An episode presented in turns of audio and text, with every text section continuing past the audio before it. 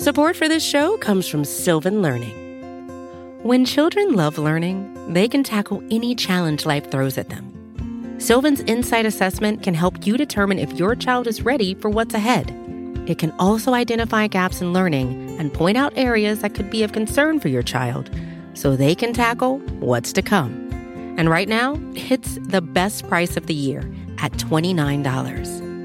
Go to sylvan29.com to learn more and get your child's assessment for only $29. That's S Y L V A N 29.com.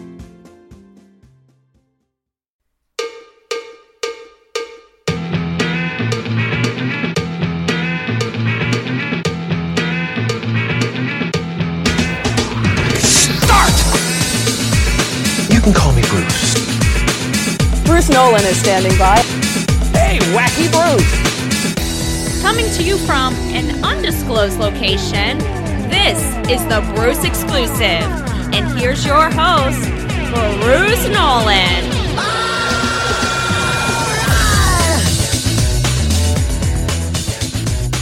Ladies and gentlemen, boys and girls, children of all ages, welcome to another edition of the Bruce Exclusive, a Buffalo Rumblings podcast. I'm your host, Bruce Nolan. You can find me on Twitter and Instagram at Bruce Exclusive. Welcome back. The Buffalo Bills defeated the New York Jets very handily since the last time we talked. And it kind of felt like a sigh of relief game for a lot of Bills Mafia. The defense played up to standard. The offense bounced back. A lot of hand wringing that existed after the Jacksonville Jaguars game seems to have gone by the wayside, at least until the Bills lose again, or at least until their offense struggles again, or at least until there's something else to freak out about. We've been through ups and downs already this season. The Buffalo Bills started on a downer. After two weeks, it was what's wrong with the offense and Josh Allen? Then we had to go through the whole three games is a trend thing. Then the Jaguars loss happened right after the Titans loss happened. Ups and downs are part of it, but the Buffalo Bills are six and three after all of the ups and downs. Very few people thought they would go undefeated. Going undefeated is very difficult. Been through ups, been through downs. But now that we're in a good place, now that the Buffalo Bills have won the most recent game that they played, now I can kind of talk about something that I wanted to talk about before, but I was kind of worried it might come off a little heavy handed if I did it then. And that is some of the comments and notes that I got in the heat of emotion, in the heat of anger from Bills Mafia on social media in regards to holding the team accountable. I thought it was really interesting because I got some notices and some tweets. Well, I, I sure hope you talk about this, Bruce. Got to hold them accountable. I sure hope the media asks tough questions in the press conference. Got to hold them accountable. And I think we need to talk a little bit about that. I want to talk a little bit about holding professional sports teams accountable because it's something that popped up and it's something that historically has popped up, but I never really want to talk about it after a loss, even though that might be the most salient time to talk about it, because I don't think people are in a good emotional headspace to be able to receive the message. So I wanted to wait. I put notes down about it, and I wanted to wait until I thought maybe it would be as well received as it could be, given the fact that it's sort of a sensitive topic. And that is, I'm going to start with the conclusion. And then I'm going to go all the way back around to the beginning. I'm going to Tarantino it. We're going to start with the ending, and then we're going to go back to the beginning. The conclusion is this I, as a content creator, and people who are professional media, don't hold sports teams accountable. They don't. I'm not saying they should and they don't. I'm saying that's not their job and they can't. The people who are supposed to hold professional sports teams accountable are you, the consumer of the product. Think about it. Every other product that exists in a capital society is controlled by the consumer's willingness to consume it. That is ultimately how the consumer expresses their displeasure at a product. They stop consuming it, they stop buying it. But the wonderful, amazing, and maybe even sad part about sports fandom is that those rules don't really apply. Because if you treat your sports fandom like any rational consumer would of any other product, you get branded as a bad fan, a fair weather fan, a bandwagon fan. Because we have brand loyalty to such a fanatical level that when you stop consuming a product, you are branded by the social culture that you are part of as being an outcast, as being a leper, as being the worst of all things, which is a bad fan. The consumer is supposed to hold the product accountable. The consumer by not consuming. Nobody holds a team accountable by asking tough questions. The New York media is famous for asking tough questions.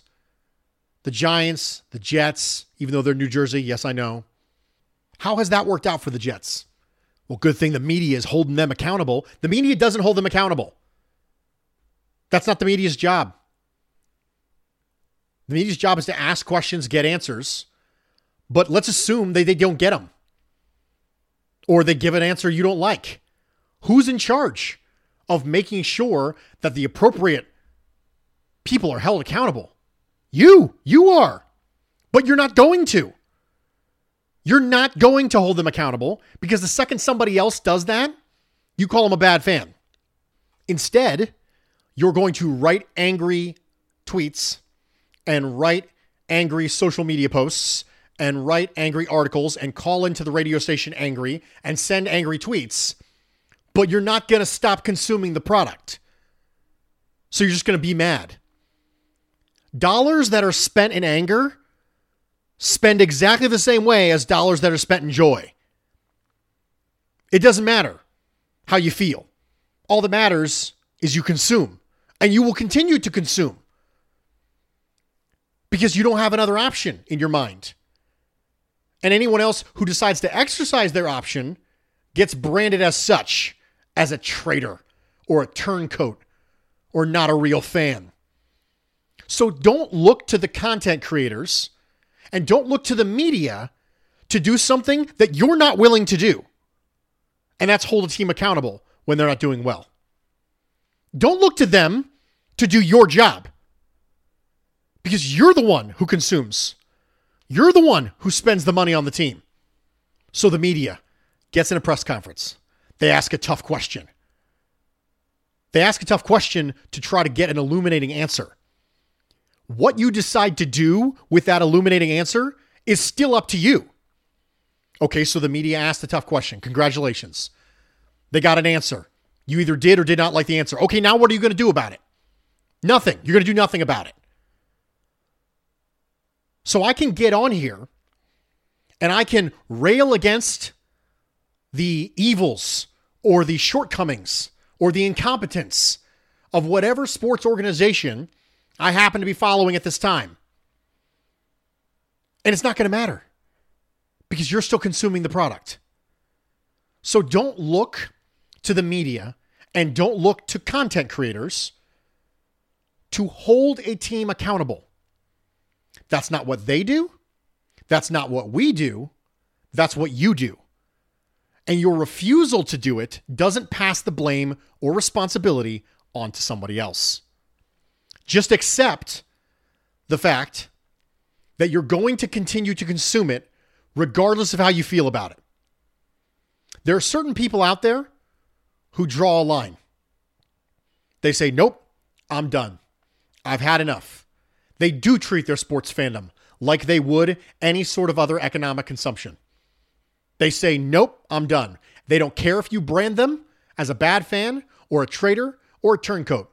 They say, I'm done. And they walk away.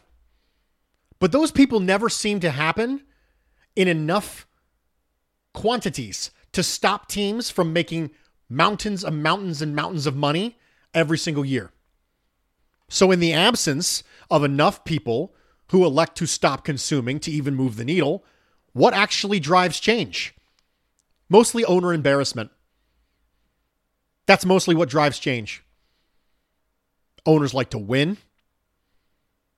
They're usually alpha personalities, hyper competitive. Usually that's what got them ahead in business. So it's owner embarrassment. Sometimes owner embarrassment can be brought on by public relations. I acknowledge that. Sometimes that stuff is connected to the media and the fan outrage. But ultimately, people continue to consume. So it always makes the hair on the back of my neck stand up just a little bit. When someone tweets at a member of the Bills media or tweets at me and says, We're going to hold them accountable. We're going to hold them accountable. No, you hold them accountable. You're not going to. You're just going to be mad. And if you want to tweet angrily at me, that's fine. But don't pass your responsibility on to me. I'm not the one who's mad. See if there's any correlation between media markets that ask tough questions and winning teams because there's not. So I recognize that this opening rant is completely out of left field. But you can see now why I wanted to bring it up after a good win and not a bad loss. Speaking of good win, we got stuff to talk about. Stick with me, we'll be right back. Support for this show comes from Sylvan Learning. As a parent, you want your child to have every opportunity, but giving them the tools they need to tackle every challenge, that takes a team. Now more than ever, educational support tailored exactly to what your child needs can make all the difference. That's why parents have trusted Sylvan Learning for 45 years as the ultimate teammate in their child's educational journey, instilling in them a love for learning and a passion for reaching the next level. And Sylvan's Insight Assessment can identify gaps in learning and areas that could be of concern for your child. It's a 360 degree view into your child's learning that you can't find anywhere else and helps ensure that your child didn't miss something in school that might put them at a disadvantage in the future. And right now, it's the best price of the year at $29. Go to sylvan29.com to learn more and get your child's assessment for only $29. That's S Y L V A N 29.com. With Kizik hands free shoes, motion sounds something like this. Kizik helps you experience the magic of motion. With over 200 patents and easy on, easy off technology, you'll never have to touch your shoes again. There are hundreds of styles and colors, plus a squish like nothing you've ever felt. For a limited time, get a free pair of socks with your first order at kizik.com/socks. Welcome back, everybody, and thank you for joining me for this edition of the Bruce Exclusive, a Buffalo Rumblings podcast. I'm your host, Bruce Nolan. You can find me on Twitter and Instagram at Bruce Exclusive. Welcome back. So, I went off on a little bit of a rant before the commercial break. I make no apologies for this, but I think it's a very important topic to have a discussion about. But it was a fun game to watch on Sunday. I enjoyed watching it. And I think one of the things that was interesting for me is we all were wondering coming in to the game how the offense was going to look different. Are they going to do anything? Is the offensive tempo going to be different? Are the formations going to be different? Is the personnel going to be different? And I said on Twitter that if I could have used one word to describe the Buffalo Bills offense against the Jets, it would be good. But if I can use two words, I would use good and diverse. How did it look different? Number one, Josh Allen threw play action passes on 57% of his attempts.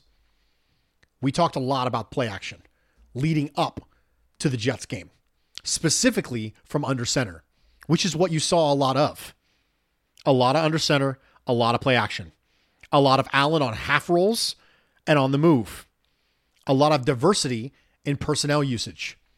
Little Matt Breida, little Isaiah McKenzie, a little Gabriel Davis. Felt like Lou Bega, Mambo number five. A little bit of McKenzie, a little bit of Davis, a little bit of Breida. The other thing that I thought was interesting is that Stefon Diggs has not been an under targeted wide receiver this year by any means. However, he was never really the engine like he was on Sunday. 13 targets for Stefon Diggs. The rest of the team combined had 15. Whoa. That's a lot. And it's not necessarily a bad thing. Stefon Diggs continues to be one of the most successful receivers in the NFL when single covered. It's a little bit like the rock, paper, scissors associated with going against two high as an offense. Sometimes you need to be able to do something, run the ball, short passes, to get them to change. You have to make them accommodate. It's the same way with single covering Stefon Diggs. If you're going to single cover Stefon Diggs, we're going to keep throwing it to him until you accommodate. And once you accommodate, we'll go to the weaknesses that you have now opened up to yourself by accommodating for it. Now that you've decided to double Diggs, now we have something. But until you decide to double Diggs, we'll just keep going to them. So there was a mentality shift. Number one, Stefon Diggs and Josh Allen are the engine that drives the offense. It was that way in 2020. It was that way against the Jets. The second thing was when it comes to the remainder of offense, the non Stefon Diggs section of the offense, it's a little bit of this and a little bit of that. Mix and matching, personnel groupings, far more diverse usage of personnel. Now, one of the things that this does is it doesn't really let you go pace quite as much because you're constantly swapping in and out personnel. But that's okay. You have to make a call sometimes between pace and personnel diversity. And I'll take personnel diversity unless we're in a two minute drill and we need the pace. Throw in a little Matt Breida. Throw in a little Gabriel Davis. These people don't have to be foundational pieces of the offense, but your weapons go more than just three deep. So, given the fact that they go more than three deep, let's use them. So, it was simultaneously a more significant breadth of offensive weaponry, but also more concentrated on Diggs. So, if you think of it this way, instead of being scrambled egg, it was over easy. Instead of it being uniform, it was over easy. There's a clear yolk there's a clearly defined center and nucleus of the egg with the yolk. And the rest of it is thinner, but it's still there. So instead of the egg being scrambled, where it's all pretty much uniform, now instead we have a defined nucleus, a defined center of the offense. And the rest of it's a little bit thinner than it would be otherwise. Not as much yolk in the rest of it, little break here and there, maybe. Another way the offense looked different is Spencer Brown was in. I can't believe we're at a spot right now with Spencer Brown where this third round rookie is so important, but he's pretty important. And he's pretty important specifically to the run game. Not just because he kicks Daryl Williams inside to right guard, where I think he's actually played okay. Not just because of that, because also Spencer Brown out in space is terrifying. Spencer Brown is a athletic freak barreling down on some people out in space. If you watch the Matt Breida toss play for a touchdown, Spencer Brown's a scary man. He's got a lot of work to do, specifically when it comes to pass protection. But he makes a difference immediately in the run game. And his arrival upgrades two spots. It upgrades right tackle and upgrades right guard. One of the reasons why it was so bad when he went out is because three maneuvers were necessary. Feliciano went from left guard to right guard. Daryl Williams went from right guard to right tackle. And Ike Boettger came in left guard. That's three moves. That's not ideal, three moves to replace one person. But when that one person comes back, multiple spots get upgraded. I'm not surprised that the swing and offensive line went from abysmal to mediocre. Because I don't think the Bills' offensive line is great. I think they're eh. But the fact that it was able to swing from abysmal to mediocre with one person tells you that that one person has a domino effect on the rest of the line. And I imagine when Jon Feliciano's back, it might even get as far as to say reasonable. We might get from abysmal to reasonable just from people getting healthy, which I think is important. Ed Oliver on the defensive side of the ball. Please remember the last couple of games when the year is over. Make a note to yourself. He's had multiple sacks taken off the board this year from powers beyond his control. Refs, fellow defensive linemen, bad luck. Somebody will say at the end of the year, he's only got three sacks or whatever it is. We are seeing the best year from Ed Oliver. At the same time, we're seeing the best year from Tremaine Edmunds. Both of them were on breakout watch this year. People I was looking towards. Cody Ford fell completely off the face of the planet. I imagine he'll probably be in camp next year for the team because he's still a second round pick, cheap rookie contract, some positional versatility. I imagine he'll probably be in camp. But Oliver and Edmunds are both having their best years ever. Think about this for a second. What's the main difference in effectiveness between 2021 Bills defense and 2020 Bills defense? I think we thought it was going to be the defensive line. Coming in, we thought the additions to the defensive line, Healthy Star, Gregory Rousseau, Boogie Basham, AJ Epenesa in his second year, we thought that was going to be the big difference in the defense. I don't think it has been. Those players have been fine. Don't get me wrong. Star's been fine. Gregory Rousseau's been fine for a rookie, but none of them have been unbelievable players. Where I think the change has come is a healthy Tremaine Edmunds who's taken the next step, Taron Johnson taking a step forward and deciding he wants to be one of the best nickel corners of the game, and Ed Oliver. And this all goes back to the idea that the major improvements that your team can get year over year don't have to come from new additions in personnel or new coordinators. Every year, we do this in the offseason. We look at the team and the roster room before and after and go, did we get better? Did we get better? And if we didn't add some sort of splashy name, we go, no. Remember this discussion. Remember this conversation I'm having right now when that comes up next time. Because the new roster additions are not the major impetus for the improvement that the Buffalo Bills defense has seen so far in 2021. It's been improvement from players who were already on the roster. Tremaine Evans, Ed Oliver, Taron Johnson. I'm not saying the return of Star didn't help. It absolutely did. I'm not saying Gregory Rousseau's not better than Trent Murphy. He is. But the big jumps that got this team back to elite defensive status, which is what I'm going to assume they are right now. I know that the sample size on playing really good offenses is not high. So we'll see how they do against the Colts.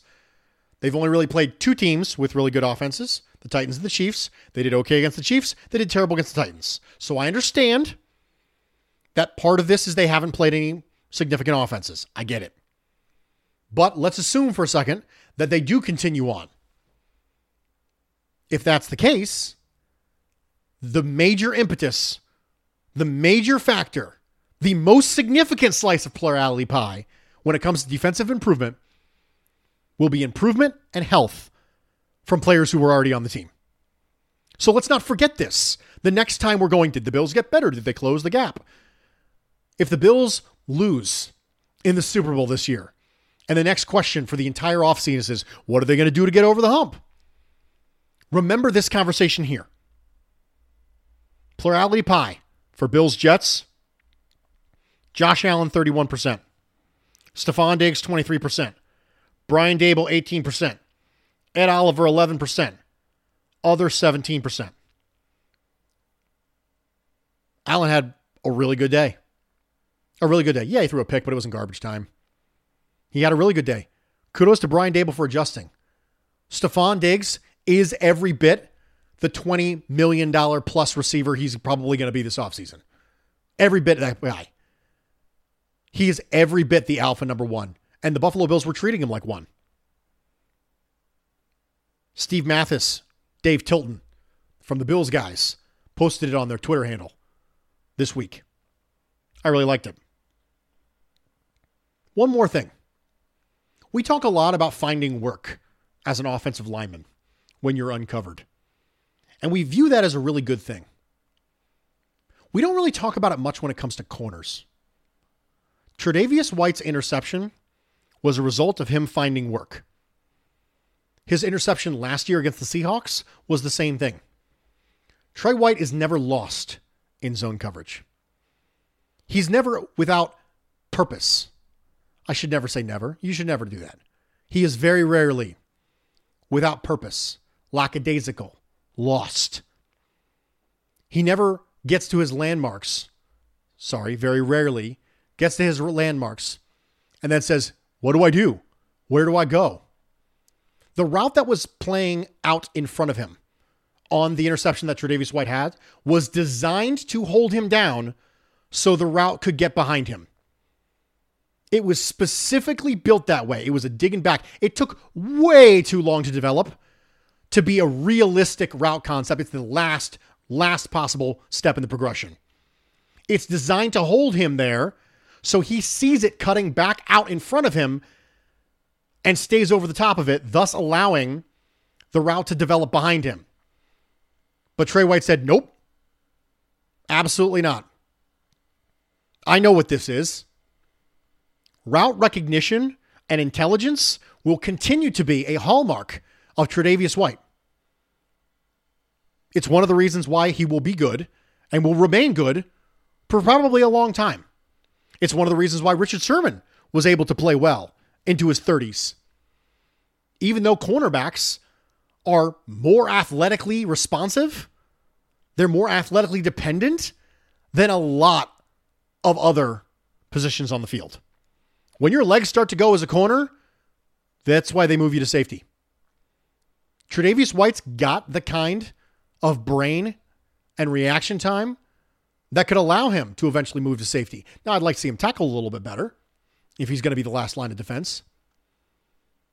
But finding work as a zone corner is extremely important if you want to succeed in a cover three or quarter system. Because there's going to be times when there isn't a route in front of you. What are you going to do?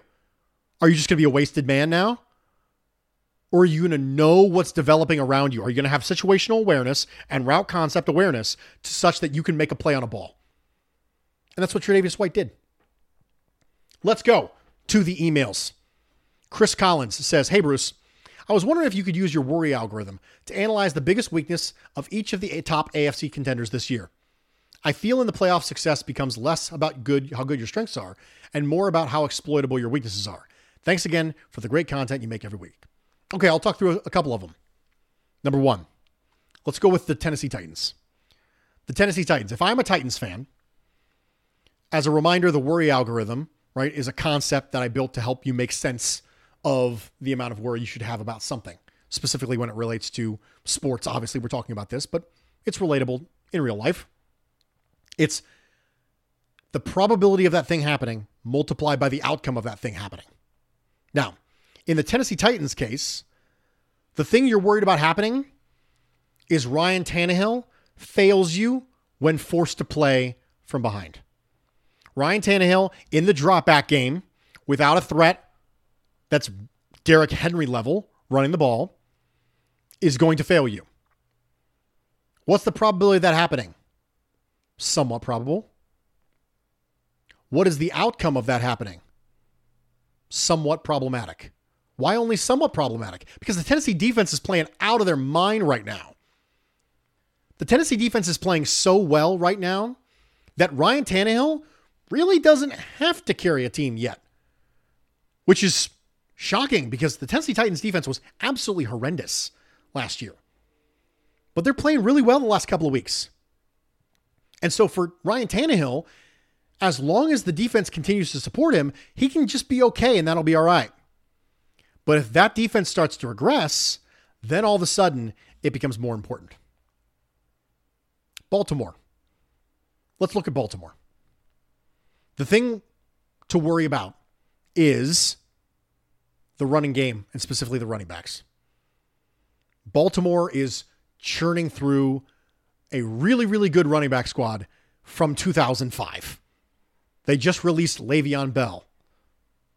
But their previous leading rusher was Devonta Freeman, who, remind you, was a comp for Devin Singletary when he came out of college, which was a long time ago. So with the Ravens, it's the running backs and the defense hasn't been playing great in Baltimore. I think we just kind of assume Baltimore's going to have a great defense, and then when they don't, we're always kind of surprised. But let's let's take each of them individually. The running backs. So the statement is the running backs are unable to take enough pressure off of Lamar. The probability of it happening, highly probable. The impact of it happening, somewhat problematic. If he keeps throwing the ball really well, I don't think it really matters. Let's look at the other one. The defense continues to be underwhelming. That's the statement. Probability of it happening? Highly probable. So far, I haven't seen anything that says the defense is going to suddenly turn into a, an absolute juggernaut. Highly probable that the Baltimore Ravens defense continues to struggle. What's the impact of it happening? Highly problematic. Lamar Jackson winning a shootout is a thing that happens. Lamar Jackson winning every shootout? That's a little different. So that's the Titans. That's the Ravens. I don't know who else you want to consider an AFC contender. Let's go with the Bills. The statement is the running game is unable to support Josh Allen enough. That's the statement. Probability? Highly probable. It hasn't really done a great job of supporting Josh Allen consistently for two years. So it's highly probable that it continues. How problematic is it? Somewhat unproblematic. The Bills were one game away from the Super Bowl last year with a defense that wasn't as good as it is this year and a running game that was just as bad. So it's a little problematic, but it's not hugely problematic. So those are some worry algorithms for three of the top AFC contenders. Evan says, okay, Bruce, do you remember the first Jon Jones and Alexander Gustafsson fight? It was really close, and a lot of people thought Gusty actually fought better. Well, that was the wild card game. Now, do you remember what happened in Jones versus Gustafsson 2? Third round knockout. This game will be close until the third quarter, and then a pick six, pick six breaks Carson Wentz. That's a hard word to say. Pick six breaks Carson Wentz. Stars back. Beast mode is back. Bills are back. Titans start to see the wheels fall off. Other inexplicable results around the league happen. We see the 17th game have a weird butterfly effect as it increases parity with players overstretch. By Thanksgiving, we will see the AFC run through Erie County. I never really respond to Evan's takes at this point because they're supposed to be like that. They're supposed to be crazy. I just go, yeah, sure, let's just do it. Why not? Sean says, Bruce, I think we're in for a tough game this Sunday, and based on the difficulty of the next four, I think this is the one we really need to get. My almighty take number one our defense bends, gives up 24 points, 25 points or more, but doesn't break, and we're able to come away with at least two key turnovers. Josh and the offense don't have as many drives as normal, with the Colts literally running the clock away, but score on almost all of our opportunities, and we put up over 30. Take two. Dawson Knox is back and puts up 80 yards and a touchdown. Love listening to you every week. Keep up the good work, Sean. Okay, with your first take, I am going to go somewhat improbable. I think the Bills are going to come out with a good plan. I think that their plan against Derrick Henry is probably similar to their plan against Jonathan Taylor. Jonathan Taylor gets involved in the pass game more, but Derrick Henry broke a big one. Jonathan Taylor can break a big one. But I think that Jonathan Taylor is going to be the entire focal point. I think they're just going to make Carson Wentz beat him. And if you make Carson Wentz beat you, I think it's going to run through Pittman. It has to run through Pittman. The key to this game is make Zach Pascal and Carson Wentz beat you. Make them beat you. If Zach Pascal decides to big boy Levi Wallace for 130 yards and that's the way you lose, okay. It's not ideal because you lost, but you made them fight left handed. So I'm going to say somewhat improbable. Take two, Dawson Knox is back, puts up over 80 yards and a touchdown. Darius Leonard isn't as good in coverage as I think he has been recently this year. So I'm going to say somewhat improbable, but not crazy. Darius Leonard is an absolute monster, specifically when it comes to splash game breaking plays, punching the ball out, taking the ball away, recovering fumbles. But Darius Leonard in coverage, I think I think you can get a couple on him. Last email of the day comes from Joe. He says, Bruce, longtime listener, first time writing in. I never miss an episode of the Bruce exclusive. Thank you for making my commute something to look forward to. I also respect your adherence to intellectual honesty, as that's something I'm trying to espouse as well. There are a lot of great content creators in Bills fandom, but you are among the tops, my man. Listening to your pod following the loss to the Jags inspired me to write in, even if it's a bit delayed. I'm in my early 30s, so my formative memories of the Bills, when I actually had a little understanding of what was going on, include things like Kelly's last game, thinking there was no way Todd Collins was the answer after Kelly, and anticipating disappointment. Flutie versus Johnson, firing Wade Phillips, still makes me sad to this day. The Music City Miracle, etc., etc. As a combat vet, I believe that the Bills fan base has been subjected to emotional trauma over that period between quote unquote good teams. And it takes time and effort to work through past trauma to be able to live in the present, but also to live in the present that is rooted in reality, not a fabrication we tell ourselves that is a construct of that trauma. So in my P brain, I think I arrived at reality after the Titans loss. We have a really good football team, and we might not win the Super Bowl this year. But importantly, we have a franchise quarterback, a solid culture, a functioning organization, a great front office, and a top tier coaching staff. So while I thought I was expecting a Super Bowl trophy this year because that follows the story arc and everything under McBeane has been on schedule to date. And like the Disney princess fairy tales, my daughter can't get enough of.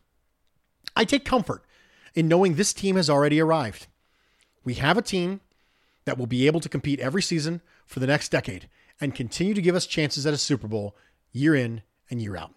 Like Joe Marino says, they don't just give you the Lombardi trophy, you still have to go out and earn it. But this Bills team is set up to give us many chances at it. So when a 9 and 7 Giants team can hoist the Lombardi over a 16 and 0 Patriots team, anything can happen any game. But the way this team is set up for sustainable success, that gets us to the dance every year where we consistently have chances to win it all. Not eventualities, but chances. Our fan base has to learn to have a good football team again. Or for those of us that don't really remember the early 90s that great, for the first time.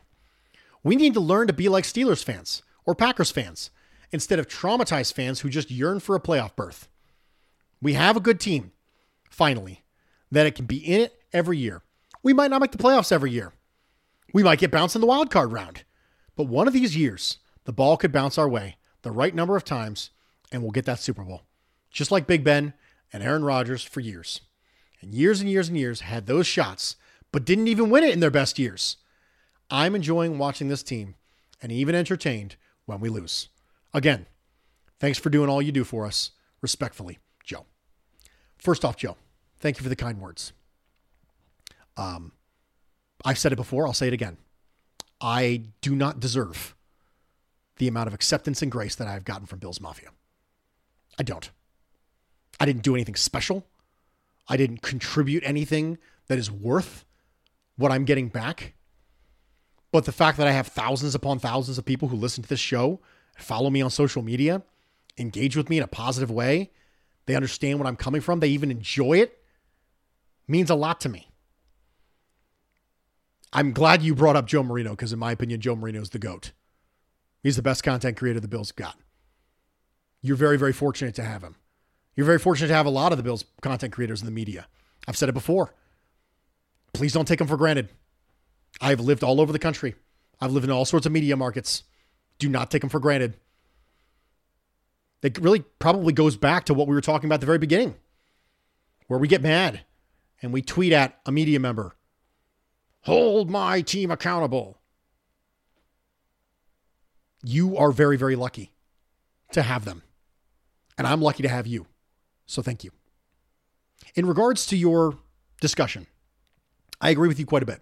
I've said before that I think the key to football is be as good as you can for as long as you can and hope you get lucky.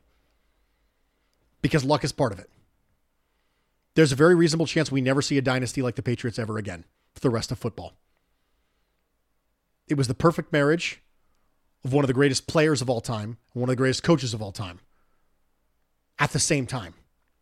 And the odds of that happening again are incredibly small. So for a lot of quarterbacks, Aaron Rodgers has one Super Bowl. A lot of people think he's the one of the best quarterbacks of all time. One Super Bowl. You got to get lucky. Be as good as you can for as long as you can. And I do agree with you. I think the Bills are set up to be as good as they can for as long as they can. It's one of the reasons why having a franchise quarterback is so important is it gives you hope. It gives you this idea that because such a big part of your team is already locked up, ready to go, that any given year you got a shot. If you get the right combination of things around them and the ball bounces your way, you get a little bit lucky, you can win it all. And this is one of those years. The Bills could absolutely win a Super Bowl this year. What's my definition of Super Bowl contender? If the Bills win the Super Bowl this year, is the narrative going to be, wow, no one saw it coming? Oh my gosh. No one, no, that's not going to be the narrative at all. There's plenty of people who picked the Bills as their Super Bowl winner before the year even started. The Bills are a Super Bowl contender. And the Bills are going to stay in that discussion. And that's something to be proud of. And if we don't win the Super Bowl this year, that's okay. You just shrug, throw your hands up in the air, and go, well, that's the way the cookie crumbles. I'm Bruce Nolan, Buffalo Rumblings.